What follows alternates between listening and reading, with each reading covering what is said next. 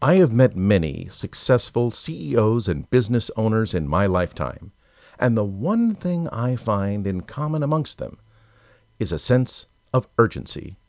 If they can do it now, they will. If there's something they need to communicate and all they need to do is send a text or an email and it only takes a minute to do so, they just do it on the spot. They practice what is known as the two minute rule if something needs to be done and it only takes a couple of minutes to do so, don't prioritize it, don't schedule it, just do it.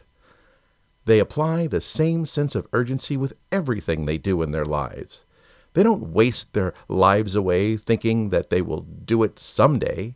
They do it now. They never put things off. And now here's Bon Jovi with It's My Life.